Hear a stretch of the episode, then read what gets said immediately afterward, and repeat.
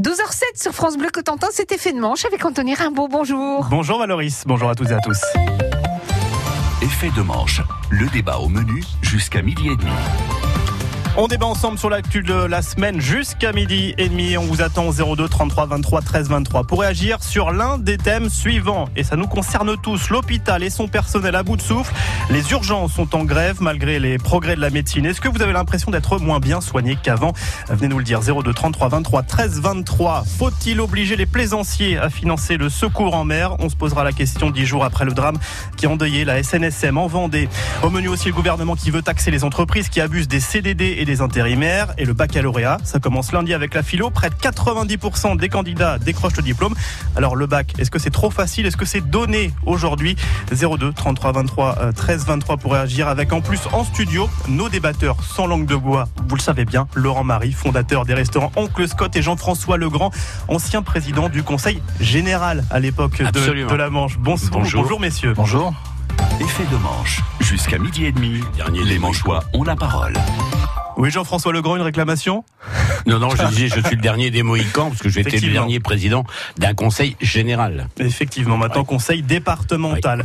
Mais on va pas parler de ça, euh, pas de politique, en tout cas pour l'instant, même si on va y revenir en parlant du, de notre système de santé. Il ne va pas très fort en ce moment, avec une grève dans les services euh, d'urgence. Le personnel n'en peut plus. Au centre hospitalier de Cherbourg et, et de Valogne, on supprime même 200 postes. Et je rajoute à ça la galère pour trouver un généraliste ou un spécialiste dans le département euh, je vais commencer par cette première question. Est-ce que c'est plus dangereux qu'avant de tomber malade aujourd'hui Laurent Marie?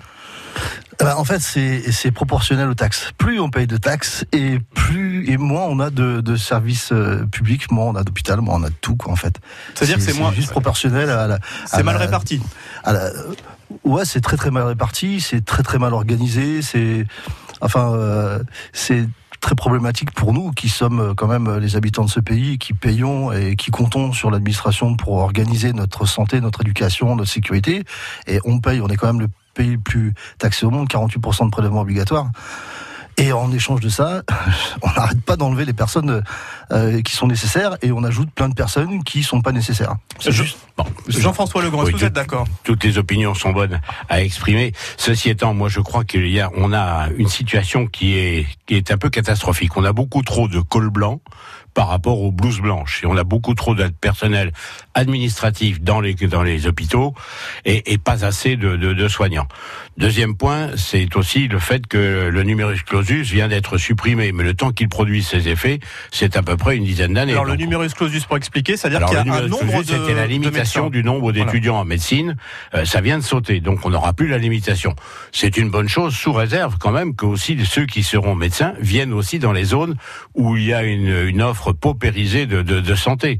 Et donc euh, il y a un, accompagnement, un accompagnement. Quand je dis un accompagnement, c'est une une décision de l'État d'orienter les étudiants vers les zones les plus pauvres en, en médecine. Vous, vous dites orienter, il y a, y a, un mot un peu tabou quand même quand on parle aux médecins. Oui, je sais bien, les, les obliger. Ils sont profession libérale, ils peuvent s'installer. Mais est-ce que vous veulent. seriez pour Mais vous par les contre, oui, on peut le faire au niveau des, des stages. Et lorsque les, les, médecins, les jeunes médecins, les, les étudiants en médecine sont amenés à faire des stages, il faut qu'ils aillent dans des zones paupérisées. Et là, ils vont découvrir l'intérêt de vivre dans la Manche ou de vivre ailleurs, je ne sais pas où. Et, et peut-être qu'à ce moment-là, on fixera des, des, futurs praticiens. Je pense que c'est la solution qu'il faut retenir. Laurent Marie, Ma, oui. juste sur ce, sur ce point-là, avant d'aller plus loin, est-ce que vous aussi, vous seriez pour qu'on oblige les médecins à s'installer dans les zones où il y en a besoin? Et, et Dieu sait qu'on en a besoin dans la Manche bah, On est à la base de tout. Alors, on est à la base du pays où euh, nos grands élus euh, sont pas vraiment des leaders, ils sont pas capables de taper sur la table, ils sont voilà, ils, ils font et puis du coup euh, c'est du grand n'importe quoi. On est capable de dire à un buraliste tiens c'est un bureau de tabac par nombre d'habitants et derrière ce qu'on a fait avec les pharmaciens aussi. Ouais donc euh, pour les bureaux de tabac on est capable de distribuer la mort à des dans, à des avec des secteurs bien précis, distribuer les taxes surtout. Et puis pour les les, les médecins ils font ce qu'ils veulent mais les médecins oui, parce que le buraliste je vous interromps. Le buraliste il est aussi une charge de, il a une charge fiscale d'une certaine manière et donc il est amené à, à respecter un certain nombre de règles. C'est la raison pour laquelle les buralistes sont contingentés et obligés d'aller là on parle de la santé donc la oui, santé, bah alors, la santé, la santé on a des gens à soigner donc oui, c'est tant de médecins par nombre ouais. d'habitants et, et ouais. tant, mais, à, à, partir du moment que tout le monde est bien servi après ils font ce qu'ils veulent. Jean-François mais on est dans un système libéral. Mais vous posiez la question sur les hôpitaux moi je trouve qu'en France on, on est dans un dans une situation où on est bien soigné pas, pas assez de médecins, pas assez de d'intervenants médicaux proprement dit, mais mais on est relativement bien soigné et surtout on est bien accompagné. Hein. Moi, je ressors d'une opération d'un quadruple pontage euh, où, où ma ma mutuelle et la sécurité sociale ont pris pratiquement tout en charge. C'était quel hôpital? Au CHU à Caen. Je me suis fait opérer à Caen. Et donc, là, il y a un problème. Maintenant, sur Cherbourg, puisque vous parliez de Cherbourg et de Valaigne, il y a un nouveau directeur qui vient d'être nommé par intérim, Monsieur Luc Bull, pour lequel j'ai énormément de respect et, et, et d'admiration même. Il a redressé la situation de l'hôpital de Saint-Lô. Il vient à, à Cherbourg. J'ai toute confiance euh, en lui. Mais ça veut dire qu'il va falloir aussi quand même supprimer des postes de l'administratif de l'hôpital pour essayer de fournir des postes médicaux. 200 postes, 200 postes qui doivent être euh, supprimés dans les prochaines années. Et euh, pour Sylvie Meriel, on va, on va écouter une infirmière hein, qui est membre du syndicat Force ouvrière, mais elle fait partie du centre hospitalier du, du Cotentin. Eh bien maintenant, pour elle, on, on fait du soin à la chaîne faire aussi bien avec moins de personnel euh, dans les hôpitaux, moins de soignants, c'est pas concevable. Nos dirigeants sont en train de transformer les professions aides-soignantes et infirmières en, en, des prestataires de soins. On, on, va faire du soin à la chaîne. C'est un peu ce qui se passe euh, actuellement dans toutes les urgences de France. C'est pour ça que les gens se révoltent. Ils n'ont plus le temps de prendre soin des autres comme on, on voudrait le faire en tant que soignant. Et 02 33 23 13 23 pour et, réagir sur ce santé, et, sur ce sujet je, je qui fait rajouter, débat déjà ici dans je, le studio. Simplement, je voulais rajouter qu'il il y a effectivement un manque de soignants. Et ça, c'est quelque chose de, de, de, crucial. Il faut compenser ce manque de soignants, mais ré, mieux répartir ceux qui sont en milieu hospitalier, pas seulement les médecins, mais aussi ceux qui sont dans les charges administratives. En quelques instants, avant de passer à notre débat, est-ce que pour vous, la santé doit être un peu à part? Ça coûte cher, la santé. Le, ah. le centre hospitalier du Cotentin est en déficit, mais est-ce que c'est, voilà, la santé doit échapper aux logiques économiques? La santé doit être primordiale, comme l'éducation, comme la sécurité. On doit mettre le paquet là-dessus et non pas dans toutes ces administrations qui nous servent à rien. Vous vous rendez compte qu'on paye des gens chez Bison Futé, on les paye à l'année pour qu'ils nous disent qu'au mois de juillet, il va y avoir des embouteillages. Et derrière, quand on arrive aux urgences, il n'y a personne pour s'occuper de nous. C'est juste ça. Il faut juste, il faut juste que nos élus, ils distribuent correctement les tâches de, de ce que doit nous, nous faire, de ce que le gouvernement doit faire pour nous. Ce qu'on attend de lui, c'est de, de faire les choses importantes. Et après, qu'on m'explique aussi pourquoi, quand j'arrive dans un hôpital, ça m'est arrivé trois fois d'aller à l'hôpital de Cherbourg, je c'est complètement désorganisé. Vous attendez deux heures pour aller faire une radio et quand vous arrivez à la radio, il y a trois personnes qui sont en train de discuter et puis vous avez le couloir. J'étais, on était 14 dans le couloir à attendre notre tour alors qu'on était tous en urgence. Et puis derrière, je vais faire une coronarographie à, à Caen dans une clinique et là, tout est au millimètre. J'attends pas une minute pour chaque étape de, de, de ma journée. Tout est réglé. Je pense qu'il y a, il y a énormément un problème d'organisation et ensuite de moyens. Ça, c'est sûr. Problème d'organisation. En quelques mots, vous aussi, Jean-François Legrand, est-ce que ça doit échapper à est-ce qu'on est-ce qu'on doit arrêter de parler de d'économie, de déficit ah oui, oui, quand il n'y a on parle pas de, de logique santé. économique dans la dans la santé. C'est ce que vient de dire Monsieur Marie sur le fond. Je suis d'accord avec lui. Sur la forme, il permettra d'avoir des des divergences par rapport à ce qu'il vient de dire. Mais c'est vrai que sur le fond, la santé c'est primordial, comme l'éducation, comme euh, deux ou trois deux ou trois fonctions régaliennes de l'État. On aura l'occasion d'en reparler. Il y a un appel à la grève d'ailleurs aux urgences du centre hospitalier du Cotentin lundi. Argument contre argument. Le vendredi, c'est effet de manche. Effet de manche avec vos 02 33 23 13 23 pour agir à, l'actualité. Puis ça fait la une, ça cette semaine, la disparition de trois sauveteurs de la SNSM en, en Vendée alors qu'ils tentaient euh, de porter assistance à un bateau de pêche. Ce drame qui a, mis en lumière euh, le financement, le fonctionnement de la SNSM, les anges gardiens de la mer, rappelons-le, des bénévoles qui ne vivent que par les dons. Euh, est-ce qu'il faut repenser le système de, financement de, la SNSM qu'on connaît beaucoup, forcément dans la Manche, peut-être un peu moins au niveau euh, national? Laurent Marie, votre regard là-dessus déjà, est-ce que vous saviez comment ça fonctionnait la, la SNSM alors pour la petite histoire, c'est que j'ai reçu des Américains euh, toute la semaine à la maison bénévolement, hein, puisque je suis un gentil garçon. Et euh, je les ai emmenés au Pieux voir la course Le Change Mob de, de qu'organise Casimir Mabir, euh, patron de Petit Louis, et puis quelques-uns de ses amis. Ils organisent une course de mobilette et euh, les fonds récoltés euh, vont à la SNSM. Je crois que ça va être entre 8 et 10 000 euros. Et quand j'ai emmené les Américains là-bas, je les ai emmenés pour leur faire pour leur faire voir un truc Frenchy, les petites mobilettes. Euh, on était au stand des SNSM et là on a vu qu'ils vendaient les uniformes, vous savez, les combinaisons pour aller sur, en mer, etc., qui vendaient ça à 1300 euros. Et là ils m'ont regardé, ils m'ont dit mais pourquoi c'est 1300 euros C'est quoi ce truc-là? Bah, Je dis parce que les gars doivent s'acheter, travaillent bénévolement, ils s'achètent ça. Et là, ils m'ont regardé avec des yeux. Mais vous êtes euh, la sixième puissance économique du monde. Comment ça se fait que les gens doivent se pour faire ça? C'est fou. Mais ils ont raison. Honte à nous. Vous vous rendez compte? Mais comment on peut euh, séparer les pompiers de la route, les pompiers de, de, de des maisons, euh, les sauveteurs en montagne, et eux C'est quoi la différence? C'est des gens qui viennent aider d'autres gens sur le territoire français.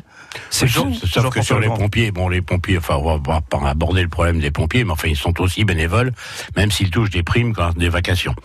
Mais ceci étant, alors pour la SNSM, moi, je crois que c'est quelque chose qui, ne- qui devrait changer, qui doit changer. C'est à l'État de prendre en charge la sécurité, comme on a la gendarmerie qui appartient à l'État, la police qui appartient à l'État, etc., etc. Ça Bien sûr. devrait appartenir à l'État. Aujourd'hui, il y a un financement de l'État qui est à l'heure de l'ordre. Alors moi, je pensais que c'est 20%. on me Ça dit- dépend des, après, ça dépend aussi des projets, etc., des euh, investissements. Entre à faire. 15 et 20% disons à peu près. Ça n'est pas normal parce que ce sont les collectivités qui derrière sont amenées à sont sollicitées pour payer. Je me souviens d'avoir payé le canot de sauvetage de, de Cartré à un, un prix qui Ah. était largement, euh, qui était correct par rapport à la construction Ah. du bateau, mais Ah. c'était pas notre charge. Avant de parler d'argent public, est-ce que c'est pas aussi aux plaisanciers de financer leur propre sécurité Alors ça, c'est autre chose. On avait le coup de gueule Ouais. de Jean-Marie Choisy, qui est le responsable de la SNSM dans la Manche, qui rappelait que un plaisancier sur 10 seulement en France euh, fait un don et, et finance Absolument. la SNSM. Les- Il rappelait qu'en Angleterre, c'était 100%. Et, et parmi ceux qui sont sauvés par la SNSM, il y en a encore une, un, grand, pour- un gros pourcentage qui ne donne rien. Et ça, je crois qu'il faudrait. Alors, selon la responsabilité du plaisancier, s'il y est allé, le, le type qui est parti à la pêche par un jour de tempête, bon, il a quand même une responsabilité. Il est mort, le malheureux. Mais, mais ceci étant, il a une responsabilité. Il a fait, il a fait, il a provoqué le décès de trois sauveteurs en mer. Là, qu'il y ait une pénalité, je- c'est- ça, ça, moi, ça me devient, ça devient tout à fait normal. Et, et quand vous allez avec des gamins qui partent sur des trucs en, en plastique gonflable et il faut aller les chercher en mer, les parents doivent être à ce moment-là Laurent mis- Marivaux aussi. sollicités. Ah, on- La responsabilité des individus C'est la responsabilité individuelle. Pour tout acte de négligence, mais même sur la route, hein, même quand on fait intervenir un hélicoptère à la montagne, etc. Quand il y a une négligence, les gars ils doivent avoir des assurances ou, enfin, ils doivent. euh, c'est pas à nous de payer euh, une négligence quand c'est euh, des gars qui partent à traverser le Mont Blanc avec des tongs. Ça, on n'a pas à payer ce genre de trucs, mais. Mais la base, elle doit être là, elle doit être financée par l'État avec toutes ses taxes. Et c'est juste que l'État doit mettre l'argent où, c'est nécessaire. Et là, on est sur le thème de la sécurité, donc là, c'est nécessaire. C'est utile. Il n'y a pas de. Et après, vous me parlez de solidarité, mais on est très très mal placé pour parler de solidarité parce que les plaisanciers, on va leur dire, il faut vous payer, euh, faut vous payer pour la SNSM. Et moi, moi, quand je prends ma bagnole, est-ce que je paye pour les pompiers? Vous payez dans vos impôts? Bah oui, mais les plaisanciers payent aussi leurs impôts. Donc ça devrait être l'État. Vous êtes d'accord avec Jean-François bien qui devrait prendre en Et charge en à termes de 100%. solidarité, il y a des trucs qui sont fous. Alors ça, c'est hors sujet, mais je prends par exemple le chômage. Le chômage, on est tous solidaires, on est tous frères, on va dire. Hein les fonctionnaires ne cotisent pas pour le chômage. Alors on me dit oui, mais parce que nous on a, on a pas, on est, on a la, la sécurité de l'emploi. Mais oui, ça vous fait donc deux avantages un, sécurité de l'emploi. Deux, cotisez pas pour les autres. Il n'y a pas de solidarité pour les autres. Vous voyez ce que je veux dire? C'est, il faudrait qu'on lisse un petit peu tout ça. Et Ouais, même je- pour, surtout je pour pas la vous sécurité. rassurer, mais la réforme, je crois, est en cours, hein, parce que tous les régimes spéciaux sont Ouais, en train ça de sauter. 40 Je pense Et, et puis, et une puis, je, vois, remise à je vois plat. que, je vois que d'un Laurent Marie commence à avoir l'habitude des faits de manche parce qu'il va me faire la transition parfaite parce que dans, dans un instant on va parler de Oui, l'emploi. C'est un routier. Justement, mais ouais, ouais, il commence à avoir les, les bonnes techniques. On va parler de, de l'emploi et notamment ce, ce malus euh, contre les entreprises qui euh, abusent des CDD et des intérimaires. Ce sera dans quelques instants, euh, midi 20 sur France Bleu. On revient eh bien dans, dans une poignée de secondes dans Effet de manche sur France Bleu. Le live de France Bleu Cotentin accueille un fan des grands espaces américains. Un mélange parfait entre la musique country et le rock'n'roll. Dom Daligo.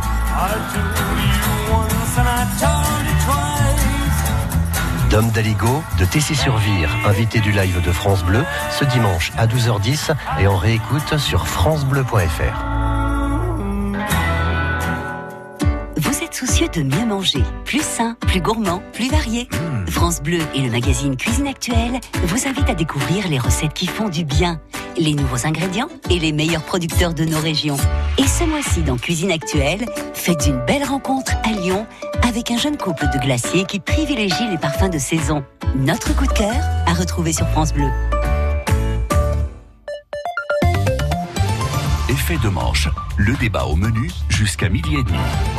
La suite des de manche avec Laurent Marie, fondateur des restaurants Oncle Scott, Jean-François Legrand, ancien président du conseil départemental de la Manche, général à l'époque. Et vous prenez la parole au 02 33 23 13 23 d'ici et demi.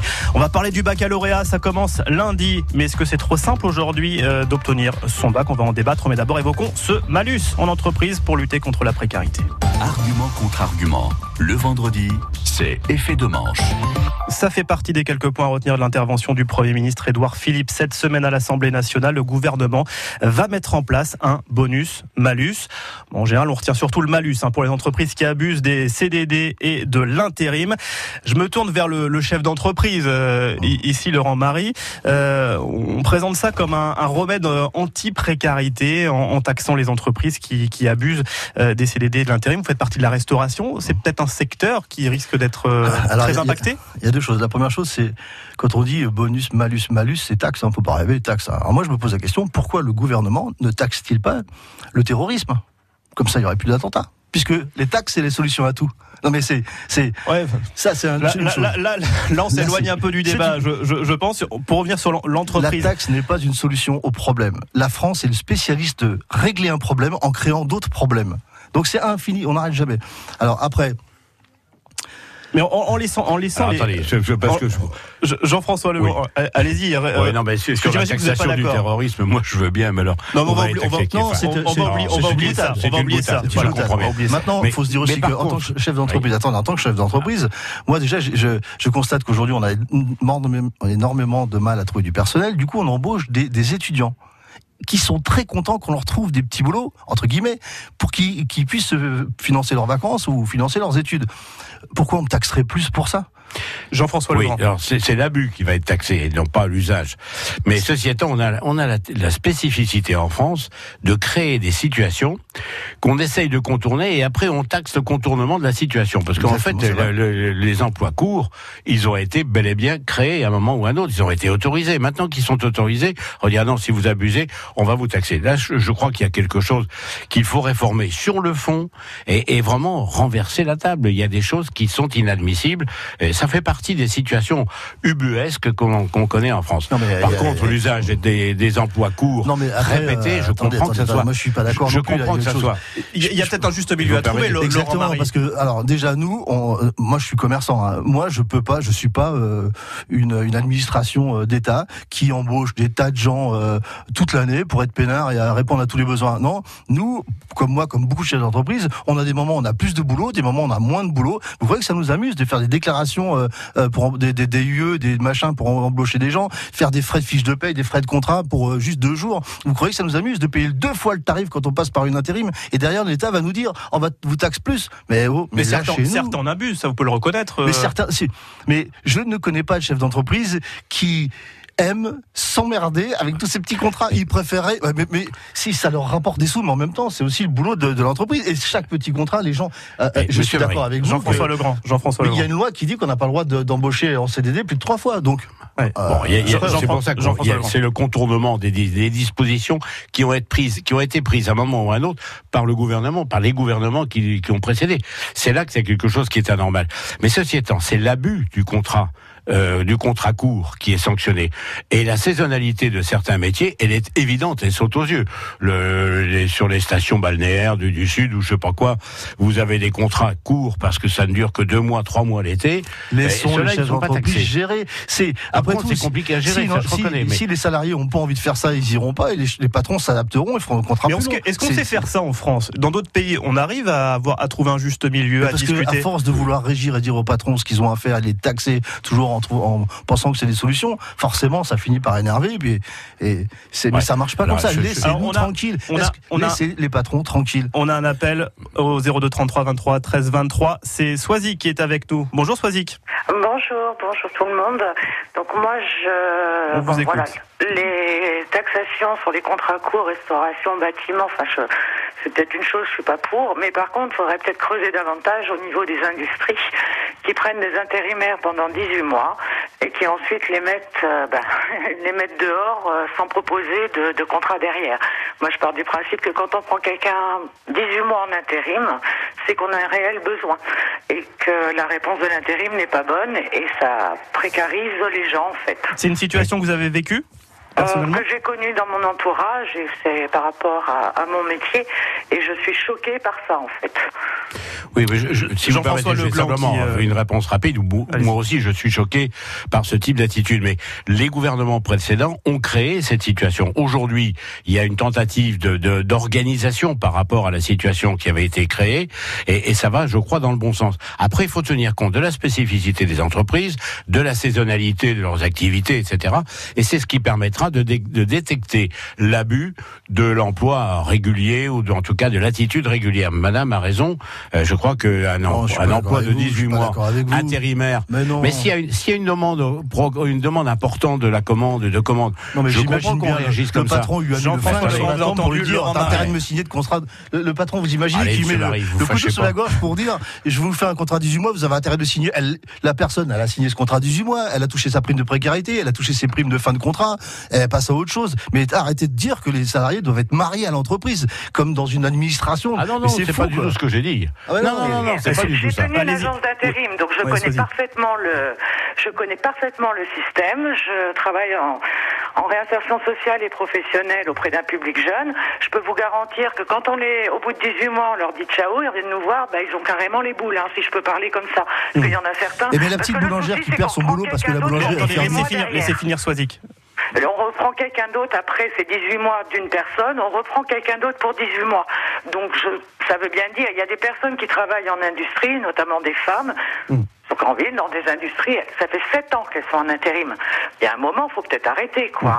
Merci Swazik, Voilà. vous appelez de, de Quatre-Villes-sur-Sienne. Oui. Merci euh, d'avoir animé ce débat euh, dans, Voilà. dans le studio de, Très de bien. France Bleu Cotentin. Euh, bon midi à vous. Bon midi à vous Oui, aussi. il nous Au reste, revoir. mais au revoir. Il nous reste quelques instants pour aborder le dernier sujet, le baccalauréat. Effet de manche. Jusqu'à midi et demi, les manchois ont la parole. Ouais, parce qu'il y en a qui stressent en ce moment. Lundi, c'est la première épreuve, l'épreuve de, philosophie. Et à la fin, bah, comme chaque année, on devrait attendre un, taux qui se rapproche des 90% de, réussite. La question, elle est simple. Est-ce qu'aujourd'hui, le bac, c'est cadeau? Est-ce qu'on le donne trop facilement? Jean-François Legrand. Écoutez, on met, la, poussière sous le tapis. Depuis que M. Chevènement, ministre de l'Éducation nationale, avait décidé que 80% des élèves auraient leur bac, on, a, faussé la valeur du bac. Le bac, ne- c'est une fin de cycle. Bon, c'est très bien. Mais l'intérêt simplement du bac aujourd'hui, ce sont, ce sont les meilleurs, ceux qui vont avoir une mention très bien, bien, etc. Enfin, les mentions, parce qu'ils vont être un peu le- les surnageants du panier. Si- si Mais je- pour les autres, c'est même pas la peine de se casser la tête. À 80% d'entre eux, ils vont passer. Jean-François Legrand, si je vous 90, suis, ça veut hein. dire que tous les gouvernements disent notre priorité c'est l'éducation. De toute façon, donc on se pose Bah pas oui, la question. bah ça veut dire attendez, qu'un gouvernement qu'on aille pas, voir le modèle. Alors qu'on aille voir le modèle finlandais. Moi, j'ai présidé le groupe d'amitié France-Finlande. Je suis allé à plusieurs reprises en Finlande voir le modèle éducatif finlandais. C'est aujourd'hui le meilleur d'Europe. Et nous, on est en, en queue de peloton. Donc, il y a quelque chose parmi, à changer. parmi les plus mauvais en mathématiques, par exemple, dans l'Union européenne, mais on a toujours ces, ces scores de, de 90% taux de réussite. Bah, voilà. Il y a un, un truc qui cloche, euh, Laurent Oui. Marie Ah mais moi c'est l'intégralité de l'éducation nationale qui cloche pour moi donc comme ça c'est vite réglé. Moi, Enfin moi je mon fils qui a, qui a son bac hein, il, il est parti à l'université de, de Caen pour faire de, euh, les langues langues étrangères appliquées et puis euh, au bout d'un an ça lui plaît pas donc il veut revenir ici à l'UIT de Cherbourg et on lui dit bah non. Voilà, sans raison, euh, non. Donc il habite ici, mais il peut pas aller à l'université d'ici. Pourtant, il a son bac. Donc ça sert à quoi d'avoir un bac? Donc il manque aussi les études supérieures, notamment euh, dans la Manche. Vous avez eu votre bac tous les deux? Euh, J'ai un CAP de mécanicien auto. Oui, j'ai eu mon bac. Men- oui. Mention Ah oui, j'ai eu une mention, oui. Et je suis passé après, j'ai fait des études supérieures après. Mais, mais à l'époque, c'était pas contingenté comme maintenant. On, on y- On est passé pas à vérifier. 80%. On ira vérifier tout ça quand même. Ah Ça oui, vous pouvez vérifier. Oui, ça, vérifie, on vérifie Et pour tout. ça. devenir, pour avoir un doctorat vétérinaire, il fallait que j'ai le bac. Ça, c'est évident. Laurent Marie, fondateur des restaurants Oncle Scott et Jean-François Legrand, ancien président du Conseil général de la Manche. Merci d'être venu dans le studio euh, France Bleu Mais je n'en Cotentin. tire aucune fierté. Hein, Mais ok, c'est noté pour euh, cet euh, effet manche à retrouver dans quelques instants sur francebleu.fr. C'est à vous Valoris. Merci beaucoup.